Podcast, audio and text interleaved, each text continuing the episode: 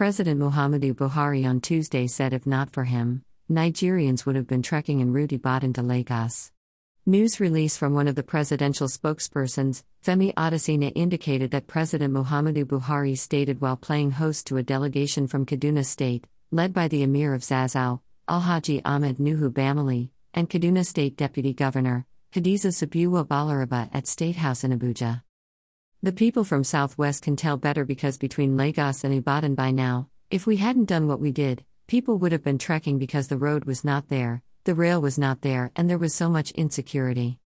But we thank the international community. We thank China and Chinese investors, who came along to support the Lagos Ibadan transport projects. Picture shows President Muhammadu Buhari at a meeting in State House, Abuja on Tuesday. Photo Aso Rock. We should look at advancement in terms of infrastructure. No country can advance without infrastructure.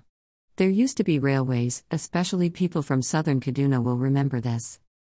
Which country can really advance without road, rail, and power? That's why I wanted to sort out infrastructure, knowing that Nigerians are competitive by nature, and they will face their businesses when there's road, rail, and power, President Muhammadu Buhari said.